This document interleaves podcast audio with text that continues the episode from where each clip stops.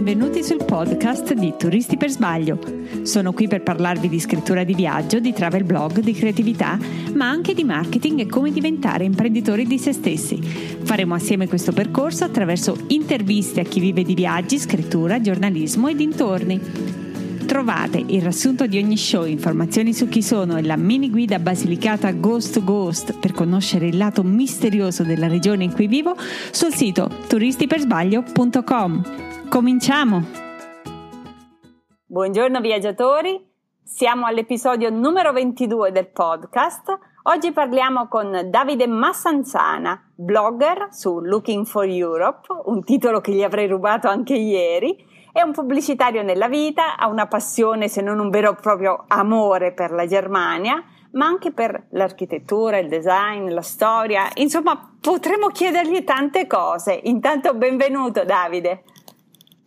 Grazie, grazie, grazie Roberta, sono entusiasta di questa tua eh, iniziativa, di avermi accolto nel tuo podcast eh, dedicato ai blogger. Ok Davide, allora cominciamo subito come consuetudine chiedendoti eh, chi sei innanzitutto e quando hai deciso di creare il tuo blog e perché.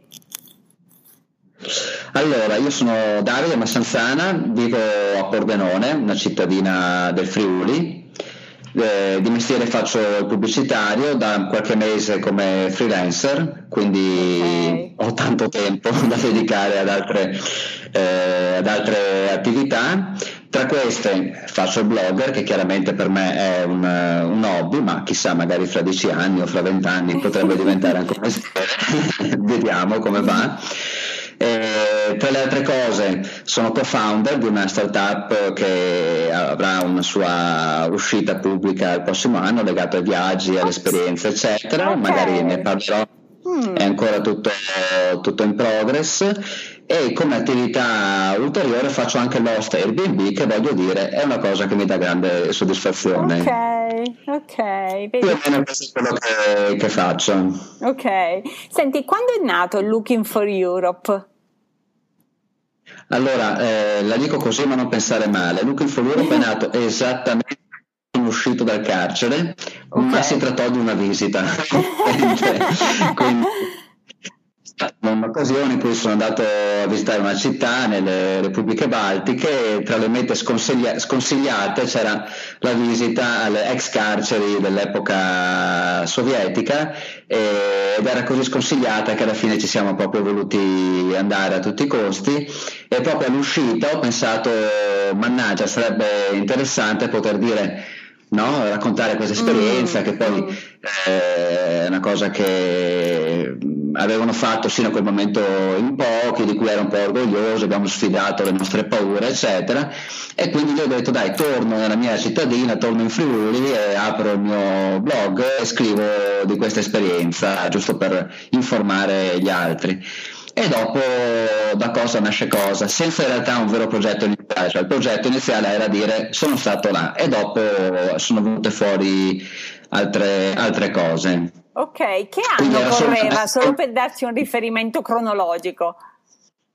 Cinque anni fa. Cinque anni fa, ok, ok due anni per fare sì, capire, eccetera, pubblicare, cambiato piattaforma, eccetera, mm. e tre anni fa è nato ufficialmente blog sulla piattaforma attuale che è WordPress. Ok, ok. Senti, gli articoli sul tuo blog sono scritti quasi sempre al plurale.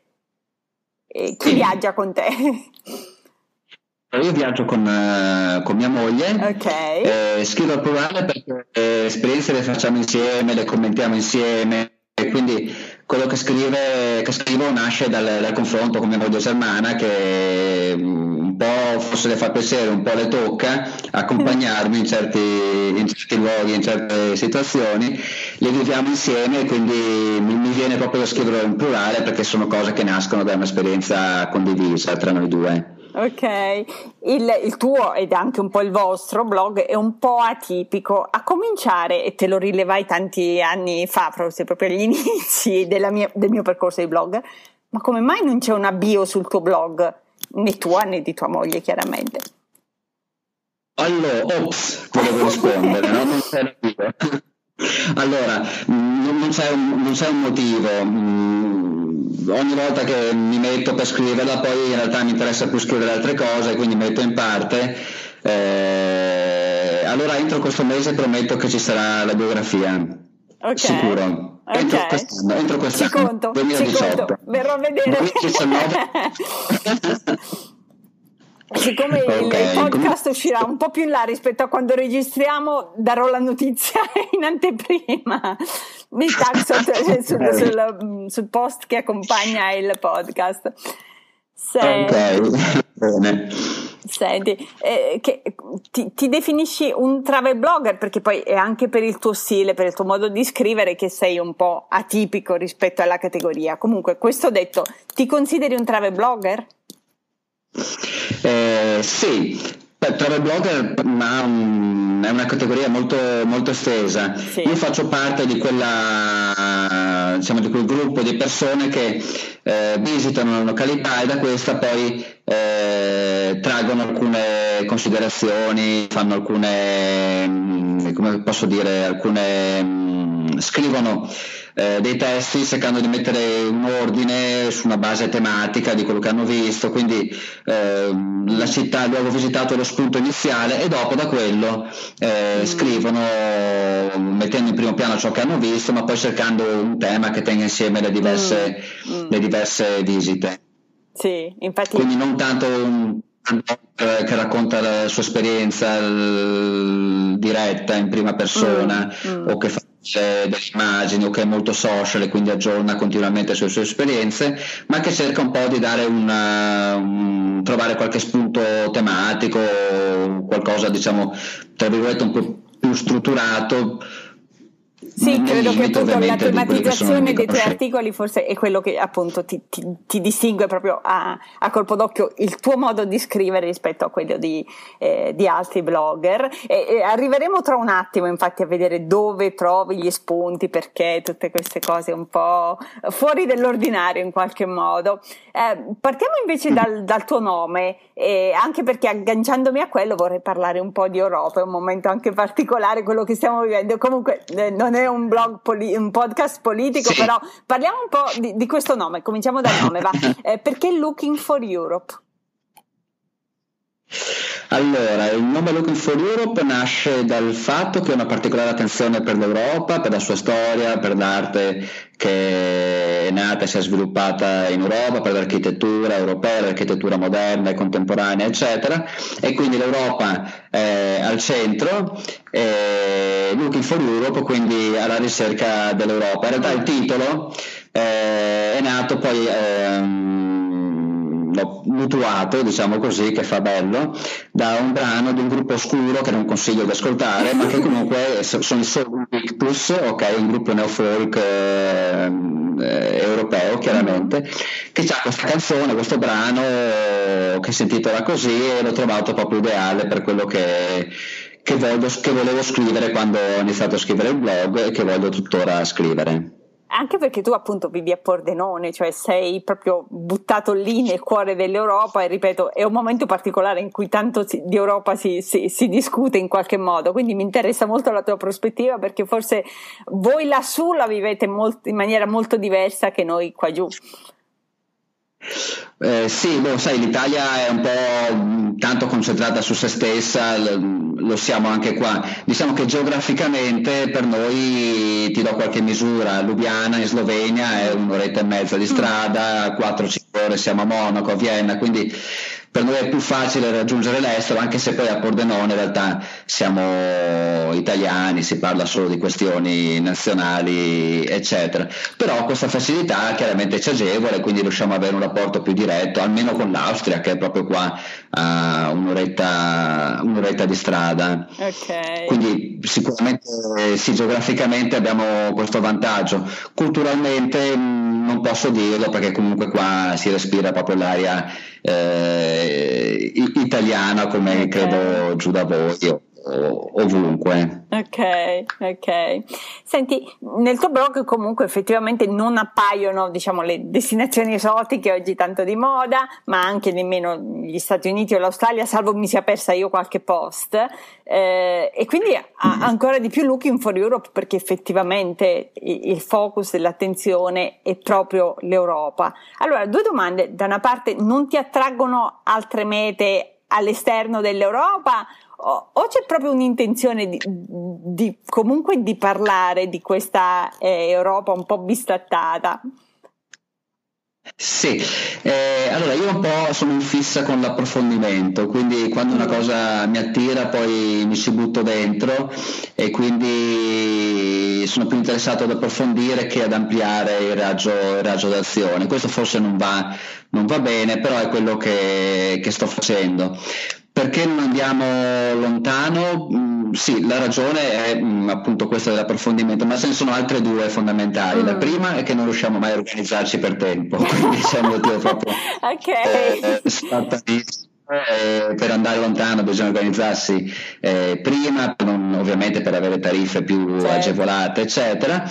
E la seconda ragione è un po' il cane che si mangia la coda, cioè è bello eh, il titolo Looking for Europe, però ti obbliga anche poi a parlare solo di Europa, quindi se io vado che mi piacerebbe andare nel lontano oriente, eccetera, poi torno e mi tocca rinunciare a, a scriversi, no? quindi okay. mi sono fregato da solo in questo tempo. Ok, a noi tocca un po' la stessa sorte, però noi per via del, del, cane, per cui continuiamo a viaggiare con lui e quindi siamo vincolati a tutto quanto raggiungibile via terra.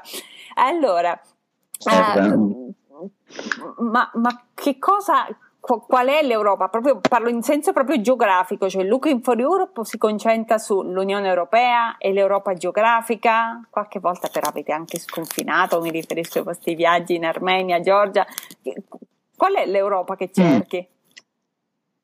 Allora, pu- puntualizzo, eh, l'Armenia e la Georgia in realtà sono ancora eh, Europa, ossia mm. mh, mm, è ancora in discussione la questione, però siamo ancora proprio nel, nell'Europa geografica, diciamo.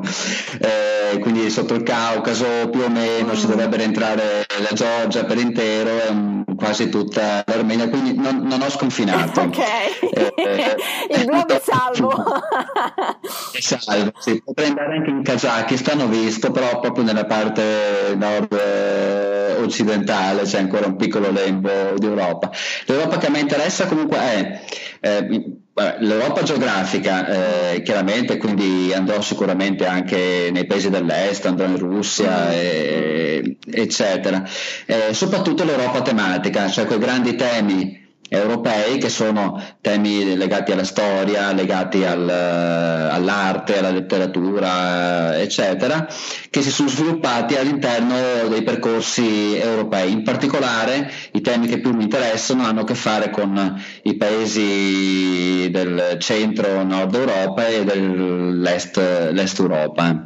Ok, questo è proprio un interesse che ti porti dentro per una qualche particolare ragione di studio, di, di interessi personali, come, come nasce? Interessi personali sviluppati però viaggiando, cioè questi interessi mm. nascono soprattutto dal viaggiare, l'andare è il punto di partenza e al ritorno poi si comincia a leggere, a capire, ad approfondire e da qui la voglia di tornare e da qui anche la necessità di avere un raggio d'azione un po' più ristretto. Ok, ok. Eh, torniamo in, in, particolare quindi a, a, a, questi, a, questi, temi che si, si evincono leggendo il tuo blog. Ci, ci, racconti come nascono proprio i tuoi viaggi, cioè qual è il, proprio l'ispirazione iniziale, quindi quella che fa nascere il, il viaggio. Eh, non mi riferisco tanto alla parte logistica quanto proprio alla all'idea, all'insieme di idee che ti spingono a partire e e ti fanno decidere, spesso vi muovete con itinerari, cioè piuttosto che prendere il volo e fare la due giorni A, la tre giorni A, o magari fate anche quello, però spesso sono veri e propri itinerari in cui metti cose apparentemente eh, lontane e invece c'è un fil rouge che le lega sempre. Ci racconti un po' come nascono i tuoi viaggi? Eh, I viaggi nascono da una suggestione iniziale e dopo da una contrattazione, chiaramente con mia moglie. La suggestione iniziale eh, può essere veramente qualsiasi cosa, una lettura, un film. Mm. In Georgia ci ha portati la musica georgiana, mm. ad esempio, eh, mm. può essere una, un'architettura o l'idea di scoprire una località eh, sconosciuta o il completare magari un percorso per cui non so di un architetto abbiamo visto delle cose ce ne sono altre in un altro luogo e quindi eh, questo è lo spunto per cui magari raggiungiamo quell'altro luogo senza ehm, ovviamente poi restare sempre eh, intorno a questo spunto iniziale cioè certo. questo diventa il motivo per cui andiamo là e dopo dove ci troviamo cerchiamo un po' di di indagare. Viaggiamo quindi un po' per una suggestione, quindi anche un po' a casaccio, se, se devo essere sincero, quindi andiamo un po' nelle località a cercare qualcosa, anche magari di non così eh, fortemente o genericamente attrattivo, e dopo lì abbiamo una certa capacità di indagine perché è quello che ci piace, ci piace fare e in effetti restiamo, restiamo molto anche in località poco conosciute perché poi standoci dentro allora incominciamo a capire bene cosa cosa si può vedere, cosa non si può, cosa invece non si può vedere. Ok, nei, nei tuoi viaggi appunto ricorrono un po' le mete un po' dark, quelle un po' oscure, facevi qualche riferimento alla musica, quindi non mi stupisce in qualche modo. C'è anche tantissima architettura, Germania aiosa e tra l'altro Germania ma anche grandissima storia degli ebrei, eh, cinema, letteratura, musica, eh, la Biennale di Venezia la, è un'altra cosa che ti manda in, in, in sì. ti, ti, esalta e mi piace come la racconti, veramente ecco do, dovessi, eh, no, non mi sono mai trovata a Venezia per la Biennale ma comincerei da una delle tue guide perché sono scritte davvero bene in maniera eh, appassionata ed appassionante che è ancora meglio. Eh, vogliamo vedere un po'. Se andiamo insieme, il prossimo anno se andiamo insieme. Magari, mi piacerebbe tantissimo. Ho la sensazione che tu veda oltre le cose, io invece sono un po' scemotta e quindi mi piacerebbe, mi piacerebbe davvero. Senti, allora cominciamo dalle mete un po' dark. Che cosa ti attira di certe, del lato oscuro delle cose? Onestamente eh, non saprei, non saprei spiegarlo. Eh, quello che viene definito il dark tourism, no? il turismo nero, mm. eh, è, è, un po' adesso è diventato un po' una, una, moda, in realtà sì. c'è sempre stato, mm. è proprio una delle prime ragioni del, del viaggiare è proprio andare a vedere no, i luoghi delle grandi battaglie, i luoghi dove c'erano state dei, delle grandi catastrofi, eccetera, anche Pompei tutto sommato è mm. Turismo nero se vogliamo, no? e poi c'è, c'è, l'arte, eccetera, però è turismo nero anche, anche quello. In realtà mm, c'è, c'è, un aspetto di fondo, andando... Eh, dei luoghi dove, sono, dove sono, ci sono stati accadimenti molto drammatici, molto complessi, molto controversi, è secondo me il, il modo eh, più semplice, più diretto per conoscerli e per capirli, cioè per entrare mm. proprio nella, vivo di certe, di certe, situazioni e quindi anche questo ha a che fare un po' con eh, l'attenzione per, per, la storia, in particolare quella moderna, quella del Novecento, che è quella più vicina a noi, che possiamo anche comprendere certo. eh, più facilmente. Certo. Quindi raggiungere eh, luoghi eh, legati ad esempio alla Shoah, che ne abbiamo, mm. Eh, abbiamo opportunità di visitarne parecchi, è il modo che io trovo più, eh, più semplice, più diretto poi per eh, conoscere gli accadimenti, entrare nel, nel vivo di ciò che, che, c'è stato e coglierne eh, le, varie, le varie sfumature. Ecco, diciamo che nel diciamo, questo che chiami il turismo dark ci sono due dimensioni almeno, cioè ce n'è una eh, più seria, più vissuta, appunto quando penso alla Shoah chiaramente è, un, è veramente un vortice che ti trascina giù in, in, quello che siamo, che non vorremmo essere, ma che probabilmente c'è un po' in ognuno di noi eh, ed è qualcosa in cui entrare davvero in punta di piedi. E dall'altra parte c'è quel turismo dark un po' più che si autocompiace di alcune cose, cioè, mm, tanto per buttarla lì eh, no, do, sulle, sulle, sulle, tracce di Dr. Jekyll e Mr. Hyde, piuttosto che anche di Jack lo squartatore, perché metà è un personaggio vero, però poi c'è tutta la, la, la, parte, la parte leggenda, quindi eh, sono due mondi in cui si entra anche con un, come dire, un umore molto molto differente e, e tu vibri sì. assolutamente anche la tua scrittura, appunto, eh, distingue molto questi due momenti estremi, diciamo, di quello che chiami turismo d'arte. Sì. E, ehm, sì, diciamo che se aggiungerei appunto il dark tourism ehm, proprio si caratterizza per essere legato a, a fatti storici, no? quindi a fatti che hanno mm. avuto una, una rilevanza nella, nella, storia. Poi invece c'è il turismo nero, cosiddetto, mm. quello che ha portato, non mm, so che porta dopo un fatto di cronaca che si va a vedere, adesso mi viene in mente la casa di Cogne, ma per fare un esempio qualsiasi, mm, mm. ecco quello chiaramente non non mi interessa perché è legato a fatti estemporanei, di cronaca, mm. che non mm. mi interessa. Invece il dark è una cosa diversa, c'è anche un bel sito online in inglese che uno può vedere per capire un po' tutte le varie, le varie mete che, che, ci sono su questo okay, tema. Si chiama? E, eh, Dark Tourism, se lo digiti su Google, poi ti esce subito okay, questo okay. web, te lo, ti giro il, il, il dominio così. Okay, okay. Sì.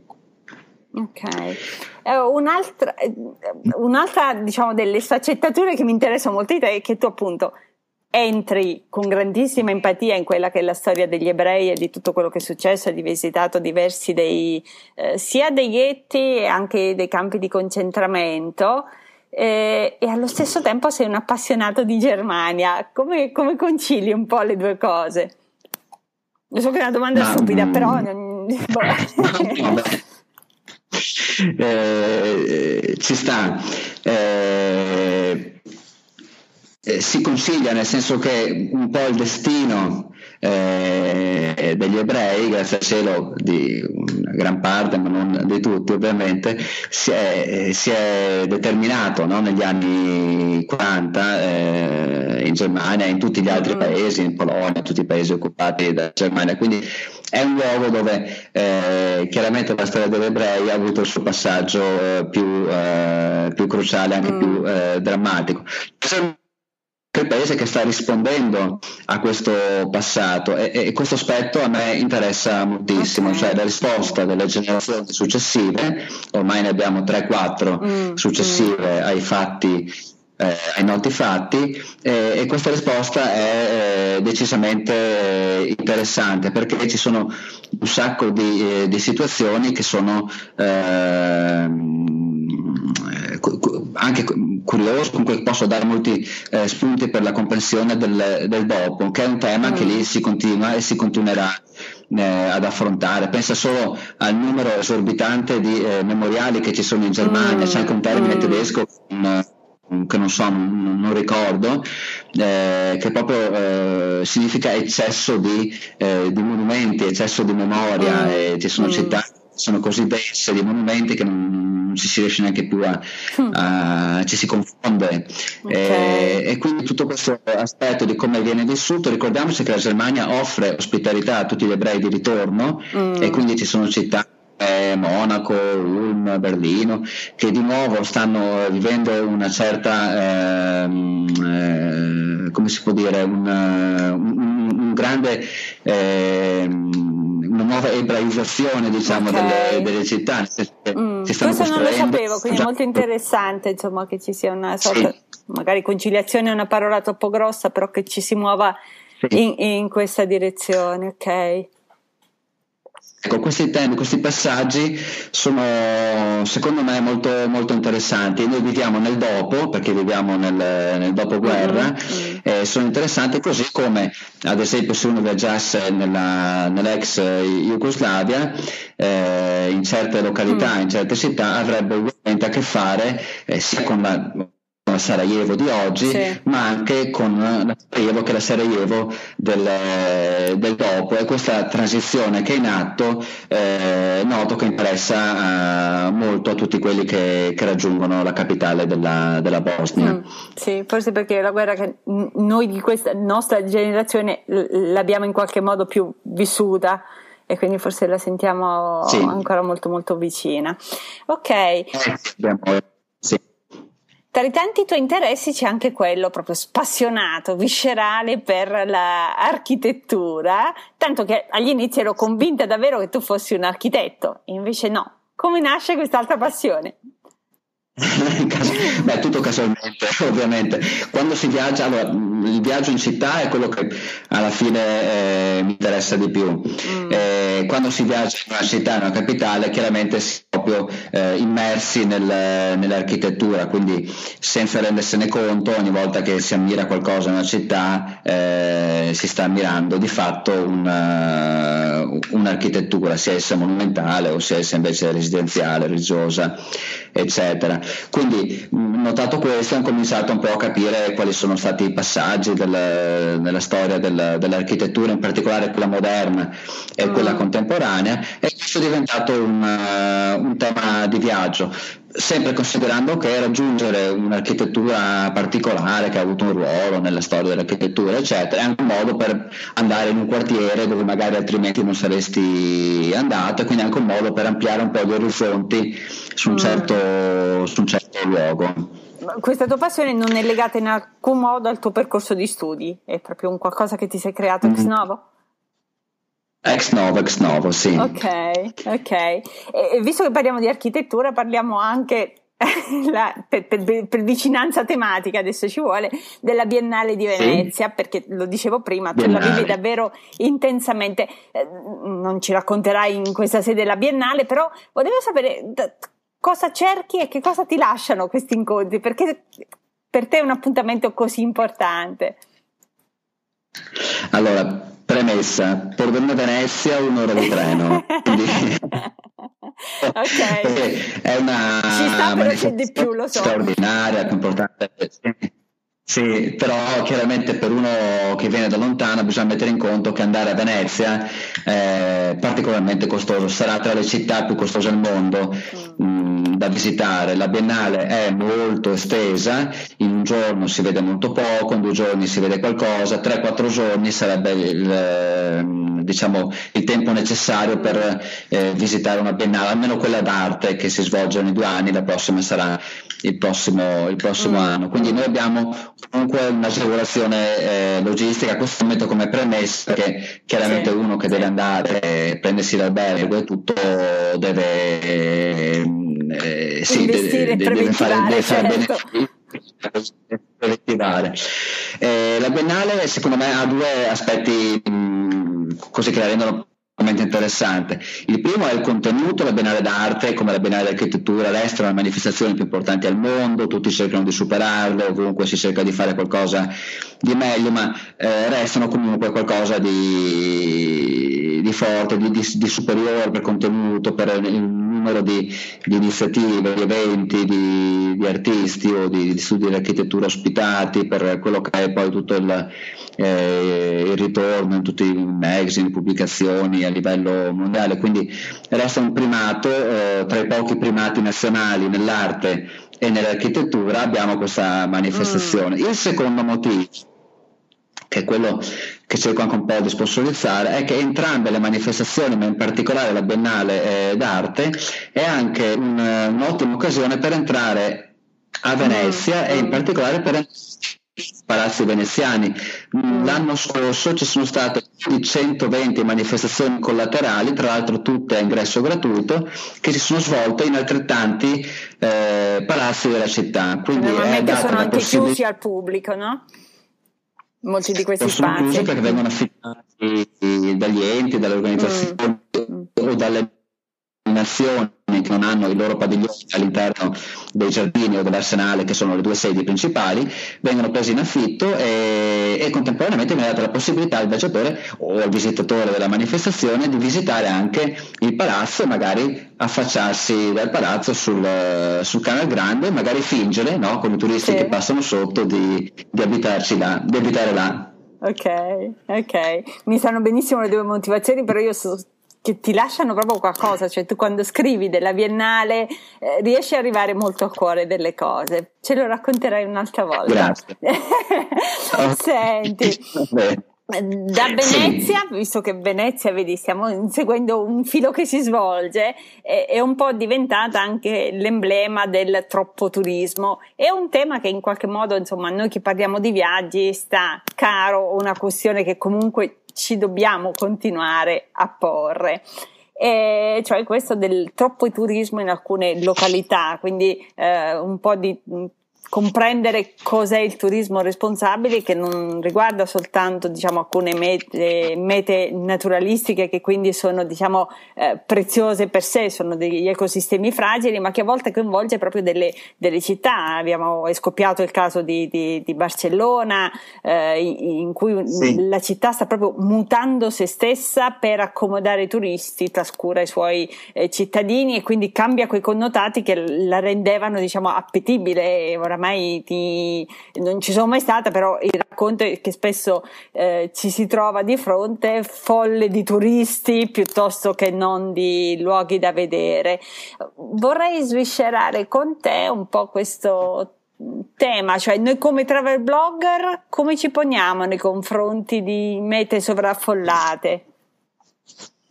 Eh, è un tema, c'è, c'è, un po' un paradosso, nel senso che eh, le mete sono sovraffollate eh, da persone che hanno uguale diritto eh, di andarci, quindi mm in realtà eh, che tu ci vada per eh, visitarle, per eh, fare una visita di un giorno, di mezz'ora, di otto mesi, che tu stia in un albergo del centro, che tu stia lì in modo rispettoso e vada a vedere certe cose magari un po' più particolari o che tu ti accodi invece nel grande museo insieme a mille persone, tutti hanno il diritto di farlo allo stesso modo e tutti ne traggono poi soddisfazione eh, allo stesso modo. Quindi è un problema che, di difficile soluzione, anche i comuni che cercano di intervenire, i tornelli a Venezia, eccetera, ma è difficile da, da, risolvere questa questione perché non si può stabilire un non diritto di alcuni certo. ad andare perché magari ci possono stare solo mezza giornata ma ci stanno solo mezza giornata chiaramente perché non possono starci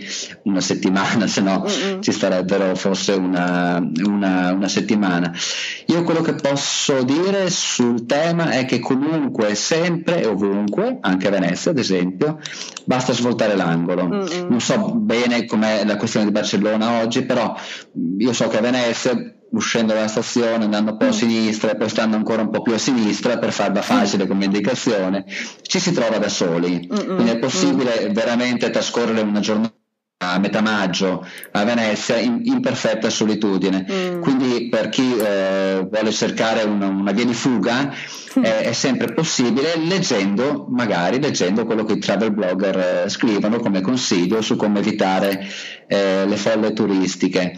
Ehm, quindi ehm, il problema non, non, si può risolvere, non si può neanche contribuire alla soluzione se non non andandoci. Decidiamo di andare a Venezia per svuotarla, però sarebbe comunque una perdita per, eh, per tutti noi.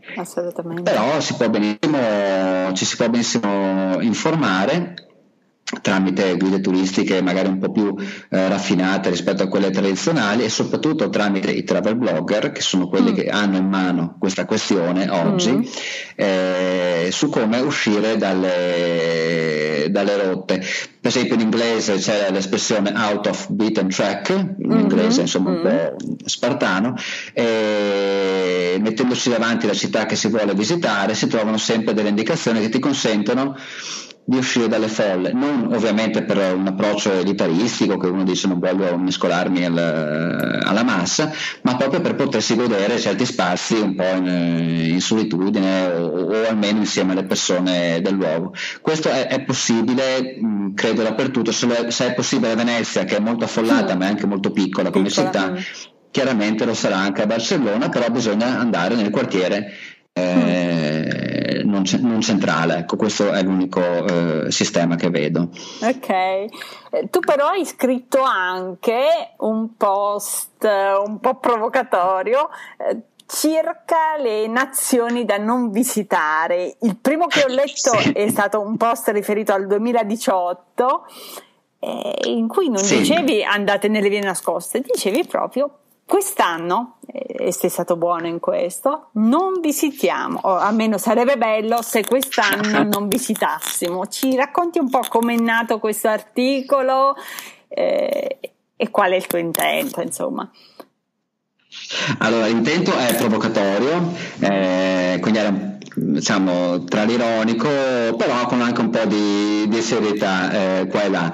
La cosa è nata perché c'è un periodo dell'anno, marzo, aprile, eccetera, in cui escono eh, infiniti eh, articoli sulle mete assolutamente da visitare e siccome ne escono tanti e tutti devono distinguersi, quest'anno le mete da visitare assolutamente erano 8.000, okay. quindi c'è proprio un'inflazione di, di mete assolutamente da visitare. Mancano però mancava e quindi ho riempito un, uh, un buco, eh, mancavano le mete eh, da non visitare, consigliare dove non andare no? e quindi sì. ho tentato questa, questa, strada, adesso preparerò quello per, per, il 2019, però l'intento era solo ehm, provocatorio, salvo alcuni casi un po' per mettere in guardia il, il visitatore da certe eh, possibili eh, situazioni magari non, eh, non piacevoli, spiacevoli piacevole, ecco, quindi io mm-hmm. vado comunque lì dove non mi ha consigliato di andare chiaramente, però così ti metto in guardia che se vai a Venezia ad esempio eh, non troverai dei grandi servizi pensati per il turista, quindi dovrai mm-hmm. andarci sapendo che se devi andare alla toilette sarà un po' una piccola sofferenza. Ecco. Insomma, alcune note che potevano essere utili perché comunque giustamente, super giustamente, ci, ci sarebbe andato. Qualcuno invece c'era un po' di condanna e dire troppo, però era un, davvero un messaggio di allerta eh, per cui sconsigliavi proprio la visita in alcuni paesi, eh, se ricordo bene anche la Polonia. Dici perché? Non perché non dobbiamo andare in Polonia domani, non era quello lo spirito dell'articolo, però perché anche i travel blogger eh, possono fare da antenna per alcuni umori interni in alcuni paesi e parlarne, quantomeno parlarne. Mi rivolgevo in particolare a quelli che viaggiano mm, per trovare anche una situazione, diciamo, sociale e culturale eh, che potesse dargli qualche, qualche, spunto, qualche apertura. Mm, c- chiaramente anche in Polonia ci sono delle situazioni molto interessanti, ne abbiamo visitato diverse certo. città a questo profilo, però c'è anche un atteggiamento nazionale eh, che io chiamo, tra virgolette, senza ovviamente voler fare di tutto nel buon fascio, certo. un po' retro retrogrado in questo, in questo momento, no? lo vediamo mm-hmm. sulle cronache di politica internazionale, eccetera, e quindi se il tuo viaggio vuole premiare l'apertura eh, di un paese, quello tu voglia viaggiare per dire oh, beh, bravi voi che avete mm. fatto questo, ecco, quella poteva non essere la Polonia, oppure poteva essere comunque eh, chiaramente la Polonia, però sapendo che sarà facile in una città polacca trovare delle manifestazioni di un certo tipo che mm-hmm. magari non sono eh, sulle corde di, di, di, chi ha una certa visione e quindi eh, potrebbe trovarsi così un po' tra virgolette in difficoltà. Però il senso era mh, mm, di questo tipo, ad esempio sconsigliavo la visita di alcuni campi di concentramento, ma per il mm. semplice fatto che sono così affollati che quella situazione di, di, un po' di, di solitudine, di, così, di riflessione che uno si immagina mm. eh, viene meno sai ovviamente migliaia di persone che sono lì e tutte con lo stesso diritto però tutte insieme lì certo. e quindi viene meno quell'aspetto eh, emotivo, emozionale e di, di, suggestione che invece è il motivo per cui sei andato quindi erano semplicemente degli avvisi se si vuole andare magari mm. sappi che la prima mattina o il tardo pomeriggio eh, molto probabilmente sarai, sarai, da solo nella situazione che tu volevi, eh, volevi vivere Ok, aspetto Tutto impazientemente qua. quello del 2019 perché ripeto, non sono indicazioni date dal maestro che calano dall'alto, è veramente un po' ah, un pizzicare corde e farci riflettere, quindi in questo senso eh, con tanta ironia tra l'altro, quindi a, assolutamente non stiamo a demitizzare o a mitizzare, a ghettizzare eh, destinazioni, assolutamente non era quello lo spirito dell'articolo, però aspetto quello del 2019. ok uscirà insieme alla fotografia. Ok. Ti porti tanti compiti a casa dopo questo podcast, mi sa, eh? Eh sì, possiamo lavorare, sì. Senti, ci racconti un, un viaggio? Io ti inviterei a, a, parlarci un pochettino della Georgia perché è un viaggio che ho seguito un po' attraverso i tuoi post, è una destinazione relativamente nuova per noi eh, europei. Sì. E, e, niente, se ce la vuoi raccontare un po'.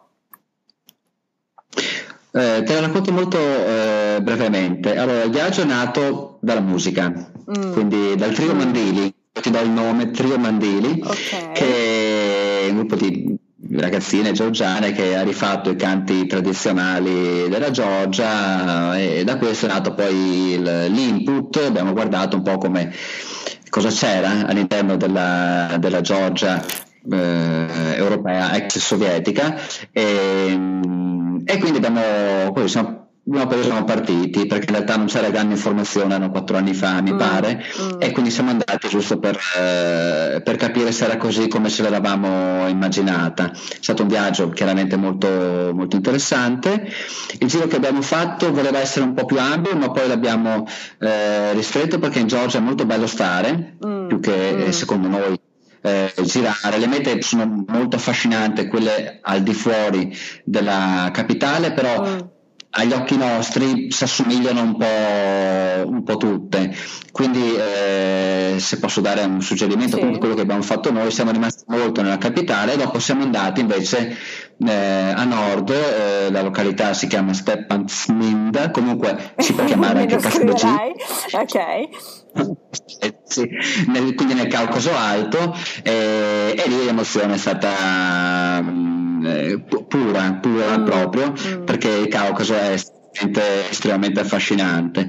Quello che ci ha colpiti e il motivo per cui io sponsorizzerei il, il paese è che eh, i georgiani sono molto aperti, ci tengono molto alla relazione e amano gli italiani. Okay. Quindi non parlo inglese, è impossibile fare grandi discorsi, ma loro proprio hanno una passione eh, viscerale per, eh, per l'Italia.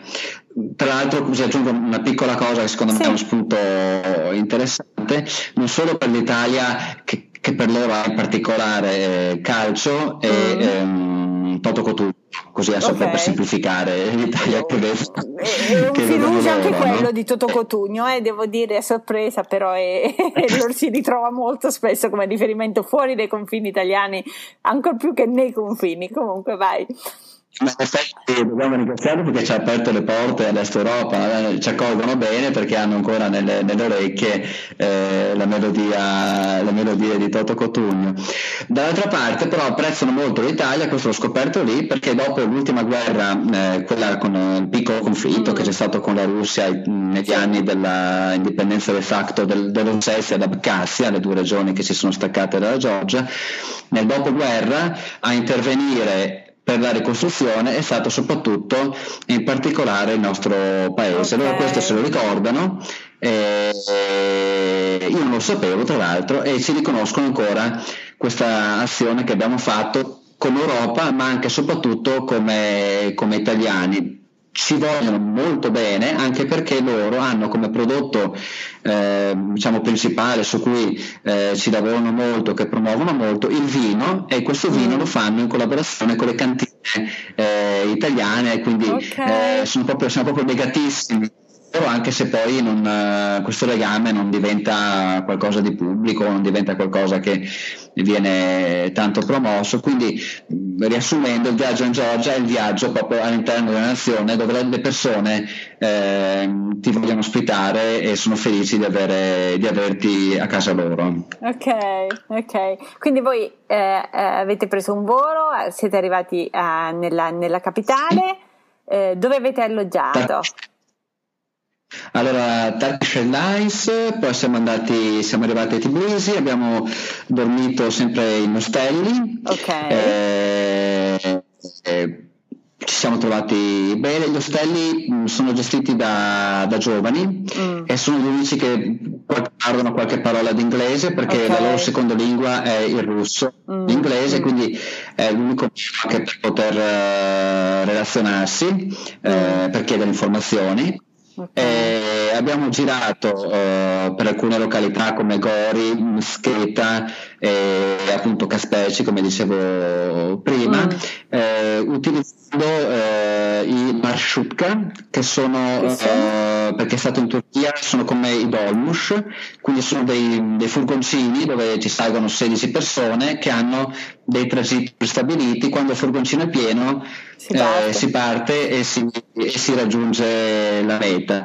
Okay. Diciamo che eh, questa cosa funziona benissimo, quindi il paese mm. è collegato eh, perfettamente, basta andare a Shutka, mm, si trova sempre perché comunque loro declamano le mete urlando, quindi non serve neanche mm, impegnarsi, basta caffeggie tu sai che li parte, quindi è, fa- è molto facile. Mm. L'unica questione è un po' le loro modalità di guida che non sono eh, tra le più sicure e attente al mondo. Posso dare un suggerimento, magari se ci sono due Mashutka in, in partenza, andare su quello magari un po' più recente come, come modello e, e, con un guidatore magari esperto, non proprio con un, con un, giovane, però insomma siamo tornati sani e salvi. Ok, anche perché le strade alcune sono abbastanza avventurose da quello che vedo la grande strada militare che porta da Tbilisi a Stepasminda, a Caspegi, è considerata tra le strade più pericolose al mondo. Wow. Però se qualcuno volesse farla, sapete che è così mh, distrutto il manto stradale che non si può raggiungere alcuna velocità, quindi è pericolosa, però è impossibile che uno vada più di 40-50 all'ora perché è piena di buche, quindi in realtà sono pericolose le strade quelle dove si può correre perché okay. lì quando si può correre loro corrono. ok ok. E quindi malgrado la lingua dicevi aiutandovi con gli ostelli siete comunque riusciti ad avere qualche interazione con, con le persone del posto forse proprio grazie alla scelta del tipo di alloggio. Sì, ma soprattutto perché loro vogliono eh, esserti utile, vogliono darti una mano, quindi la lingua diventa secondaria, basta proprio um, farsi capire, sapere il nome più o meno com'è nella loro lingua e loro si applicano, casomai ti accompagnano, proprio hanno, okay. per loro il turismo è una cosa eh, ambitissima e gli italiani sono ancora più eh, ambiti, quindi eh, è, è, veramente facile muoversi in, in, Georgia, non serve prenotare niente, ne abbiamo sempre trovato le cose eh, lì per lì, è tutto disponibile, i, i turisti sono pochissimi. Mm. Eh, quindi, quindi possiamo diciamo, andare, quindi dalle mete in cui andare si potrebbe inserire la Georgia perché magari hanno anche, tra virgolette, bisogno di un po' più di turisti. Ma sì, assolutamente, il paese è molto economico, eh, non c'è turismo, dall'altra parte ci sono molte mete di, di interesse. Ok, ok. Allora, Tra queste... Dimmi, dimmi. No, no, vai, ti stavo chiedendo appunto se c'erano proprio dei, dei posticini che ci consigliavi in particolare. Ma Tbilisi va visitata tutta, per gli mm. appassionati di architettura Tbilisi è la capitale mondiale del modernismo sovietico, quindi se uno vuole vedere le costruzioni dell'epoca sovietica più eh, fantasiose, più eh, innovative, eh, le trova proprio, ehm, proprio, a Tbilisi, c'è proprio un percorso che si può fare eh, e si possono vedere delle cose veramente, veramente interessanti, tra l'altro poi oggetto di tante pubblicazioni e quindi anche delle cose che vengono poi studiate eh, ovunque, dell'architettura di, di quell'epoca. Mm, a Gori, per gli appassionati di storia, gli appassionati di storia potranno visitare la casa ricostruita natia di eh, Stalin, che non è proprio un personaggio così mm. eh, amabile, mm. tuttavia è nato lì e quindi c'è questa, questo è un pezzo di storia comunque. Eh, sì in Georgia, tra l'altro, eh, all'arte danno molta importanza e hanno alcuni artisti veramente, veramente interessanti e quindi nella città, nelle sue gallerie d'arte che stanno crescendo, eh, mm. si possono fare delle scoperte molto interessanti. Ok, e rimandiamo poi tutti quelli che sono interessati, tu hai scritto decisamente in maniera diciamo estesa sulla, sulla, Georgia, quindi poi rimandiamo tutti ai tuoi articoli sul, sul blog per, sì. per, saperne di più. Allora, veniamo alle domande veloci a risposta lapidale. Eh, sì. Per te ne ho fatta una nuova, l'arte della scrittura. Quanto ti piace scrivere e perché? La domanda giusta è quanto mi piacerebbe scrivere, perché, perché? io ci trovo eh, io in italiano non ho mai preso più di 5 durante il liceo, quindi la mia è proprio una... Ma noi sappiamo eh, che le scuole hanno sempre messo a tacere poi quelli che sono stati grandi geni in campi, nei campi più disparati, quindi possiamo gioire del post scuola.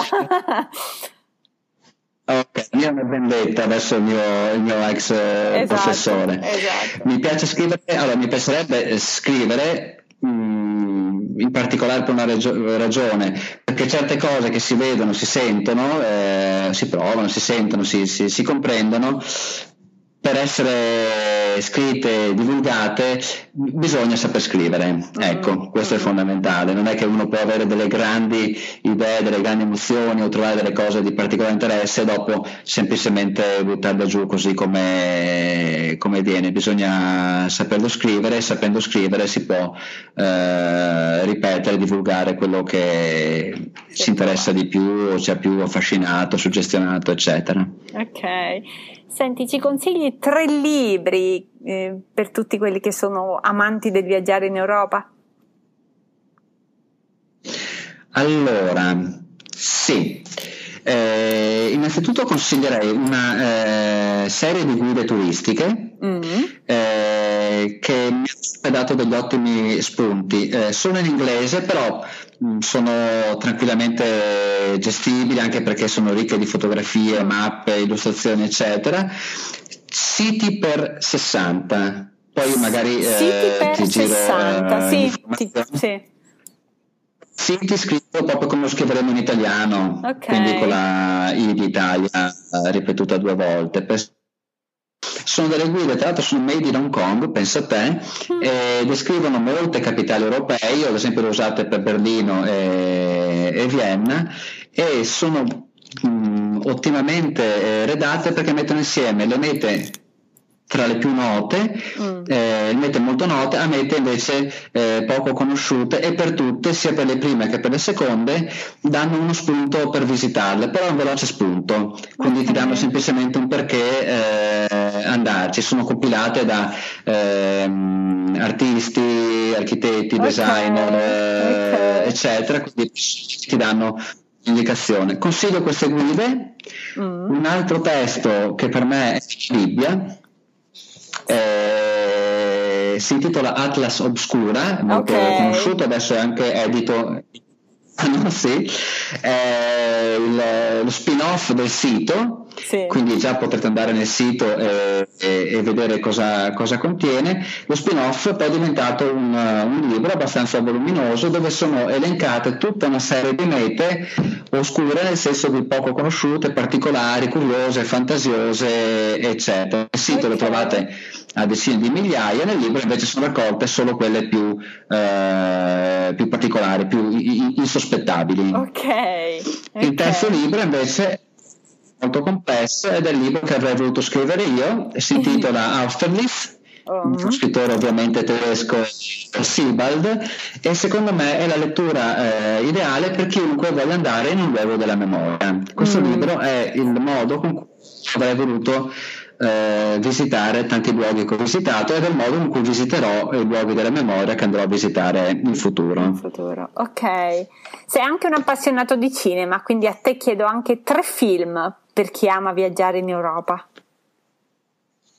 Allora, tre film sull'Europa. Mm, allora, per proprio film di viaggio, viaggio sull'Europa. No, non, non necessariamente di delle... viaggio, no, non necessariamente film di viaggio. No, no, no. film europei che io consiglierei, quindi restando un po' sui miei temi. Il primo è La Rosa Bianca. Sì. È un film che si trova facilmente, è uscito nel 2005 ed è la storia della giovane martire Sophie Scholl ai tempi mm. del nazionalsocialismo in, eh, in, Germania. Lo consiglio perché è un film eh, che racconta una storia terribile, ma racconta anche di un personaggio che è considerato tra l'altro tra le madrine eh, dell'Europa eh, ed è un riferimento morale per eh, molti giovani tedeschi, lo è anche per me, e quindi lo, lo consiglio anche perché al 100% è un film eh, europeo. Okay. Eh, l'altro film che consiglio invece è un film eh, di non facile visione, si intitola Francofonia di un regista russo. Lo consiglio perché è un film che è girato all'interno del Louvre Sì. E, e, racconta il museo parigino così come non ce lo aspetteremo, quindi un modo del tutto nuovo per raccontare un luogo dedicato all'arte mh, mm, attraverso un, un, episodio storico, quindi racconta il museo, racconta il perché, racconta qual era l'intenzione iniziale racconta mm. eh, cosa c'è sul terno, oltre alle cose tra l'altro più, più, conosciute ed è secondo me il film più interessante per, eh, nel rapporto cinema e invece come si può dire eh, presentazione di un, di un luogo turistico, mm. in questo caso di un luogo museale, quindi okay. lo trovo molto interessante proprio come idea. E dopo eh, ne, aggiungo uno alla fine comunque suggerirei anche Obey un caffè a Berlino mm-hmm. perché è un film simpatico dove sta per Berlino insieme a questo ragazzo che in una giornata nel tentativo di bere un caffè poi gli capita di tutto ed è un modo per visitare la città, la città. E, no, le consiglio un quarto che è Basilicata Costo Costa che ho appena okay. visto perché sono appena ragione e anche quello come francofonia è un film eh, ottimamente eh, preparato per presentare un, un, territorio a chi volesse conoscerlo per poi andarci. Da Lucana non posso che sponsorizzare chiaramente. Tre blog uh, che ti guardi spesso. Allora io vi seguo molto tu mi sei per sbaglio oh, perché il tuo blog è quello più evoluto in termini proprio di come si gestisce un blog, quindi stai facendo, eh, facendo scuola, mi piace il vostro modo di, di, di, viaggiare. E poi la parte social che è quella che io non curo, invece tu curi e quindi è eh, io curo la parte social è il più grande complimento. In genere mi dicono che potrei fare un po' di più se mi impegnassi un po' di più sui social. Comunque mi fa piacere e me lo prendo. Ok. Menzione trovo ottimale il lavoro che, che fai. Eh, l'altro blog che è stato il blog, diciamo che il primo blog in vita mia è stato In viaggio con i libri. Ok. Tra l'altro nel tuo ehm, eh, sì, precedente ehm, ah il giro del mondo attraverso i libri scusa scusa il giro del mondo attraverso i libri sì, okay, mi sono confuso un attimo ok eh, ok eh, il mio blog è stata proprio una cosa bellissima. Il Giro del Mondo attraverso i libri è stato il primo blog che ho, che, che ho seguito. Eh, il motivo per cui lo consiglio è che chiunque voglia andare in un posto semplicemente entra in questo blog, va a visita il paese a cui è interessato e gli escono quasi magicamente tutti i libri eh, che può leggere per informarsi di dove sta andando oppure che hanno a che fare con quel, con quel paese. Quindi non solo è ben scritto ma è anche eh, molto utile. Il terzo blog che invece consiglio che seguo moltissimo è il blog di Barbara Picci che invece ha a che fare con l'arte eh, contemporanea, eh, con la street art, con l'arte okay. contemporanea eh, è il mio aggiornamento quotidiano sul mondo dell'arte, è molto fresco e molto presente anche sui social, quindi è molto agevole da seguire. Sì, era una, appunto un'occhiata a un, pezzetto, un travel blog da un punto di vista diverso, più che un travel blog appunto è un blog d'arte, però è, è, riesce a conciliare molto bene le, le, le varie cose. Senti, veniamo sì. alla creatività, che cosa è per te la creatività? Guarda, facendo come mestiere il pubblicitario, sì. mm, onestamente non, non, lo so più. Facendolo di mestiere. Pensavo, siccome lo faccio di mestiere, mi pongo la questione tutti i giorni, ho la definizione definitiva. Ok. non lo so più. Allora, generalmente il creativo è no, quello che ha il pensiero originale, la visione trasversale, la cosa diversa, nuova, eccetera.